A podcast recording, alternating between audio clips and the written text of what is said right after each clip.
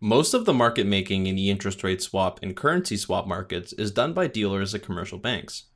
In addition to making markets to their customers, these traders will also make prices to other financial institutions in the wholesale or interbank market in transactions that are often facilitated by interbank brokers. In any given day, the dealer at the bank may engage in several transactions that are added to their general position. The combination of all the different swaps, bond trades, and futures trades the dealer conducts constitutes a portfolio. It may be easier to intuitively understand the way in which the dealer manages the risk of an individual swap transaction, but in practice that would be prohibitively difficult, and it wouldn't take advantage of the natural hedges within a portfolio. The swaps dealer will therefore manage the risks of their position by using portfolio management techniques that are similar to, but more sophisticated than, those used for a simple cash position in fixed income or equities to construct a portfolio of hedges using swaps, forward rate agreements, futures, and bonds. The changes in value of assets can then offset the change in value of the underlying swap portfolio for a given set of fluctuations in interest rates, currency rates, or basis between the futures and the bonds. Cash flows are grouped in maturity buckets, or intervals of consecutive maturity.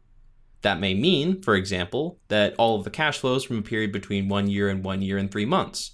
Another example might be all of the cash flows from 29 years to maturity to 30 years to maturity. After being grouped, these cash flows are then valued at market rates, which enables the dealer to get a true picture of the cash flow's local sensitivity to market rates. The sensitivity of the portfolio maturity bucket may be dependent on the level of interest rates because of the convexity of fixed income flows.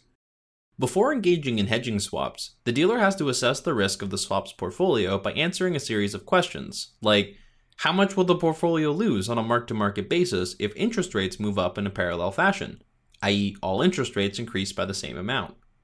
They may also look at how much the portfolio will lose on a mark-to-market basis if interest rates fall in a parallel fashion by 50 basis points, or if the spread between the 30-year government bond and the 2-year government note increases by 25 basis points.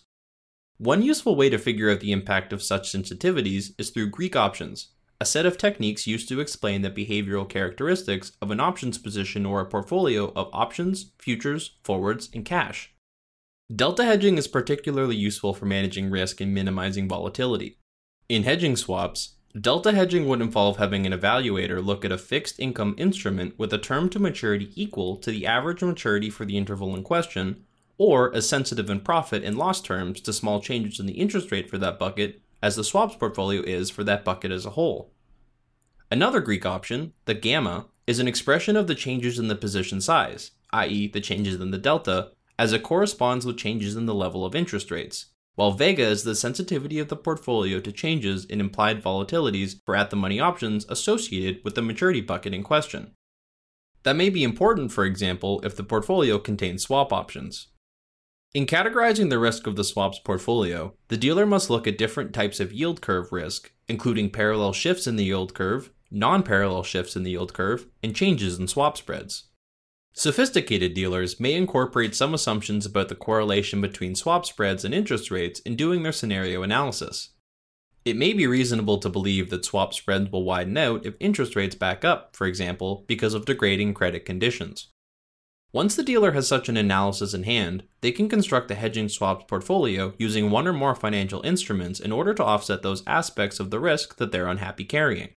It's important to note, however, that the dealer will not close out all aspects of the risk. They'll only partially hedge the swaps portfolio.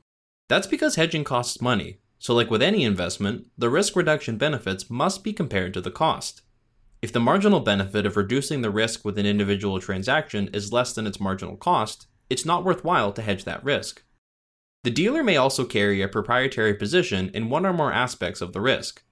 If, for example, they think that interest rates are going to fall in the 2-year to 3-year bucket, they may be happy to continue to receive fixed interest payments for that period. If they're right, they'll make money on a mark-to-market basis that they can realize by hedging the position at a preferable level. One of the more difficult aspects of a hedging swaps portfolio is managing the short-term cash flows, or the floating rate cash flows, for the following reasons. First, there may be mismatches in the timing of short-term cash flows. Consider a hedge that was entered into 2 years ago to hedge a 2-year fixed floating plain vanilla interest rate swap where the hedge transaction took place a week after the initial customer transaction. Unless the dealer matched the dates precisely at the time they conducted the hedge transaction, there can be a mismatch of cash flows. It's also possible that matching the dates may have cost extra money in terms of the market prices at the time of the transaction, making it too expensive to match the timing of the cash flows. Second, there may be mismatches in the type of index used to hedge. A swap in which the floating rate index is the 3-month US banker's acceptance rate would have an index mismatch risk if, for instance, the best swap available at the time is the 3-month US LIBOR. If the correlation between the two indices used to hedge the transaction changes, then the swap portfolio is exposed to refunding risk. Commercial banks will sometimes try to hedge their floating rate cash flows by establishing a separate book dedicated to hedging such risks. The book will participate actively in futures markets such as the IMM Eurodollar market and takes aggressive positions in short-term interest rates. They can also pay the hedging costs necessary for closing out the mismatches, but this can get expensive.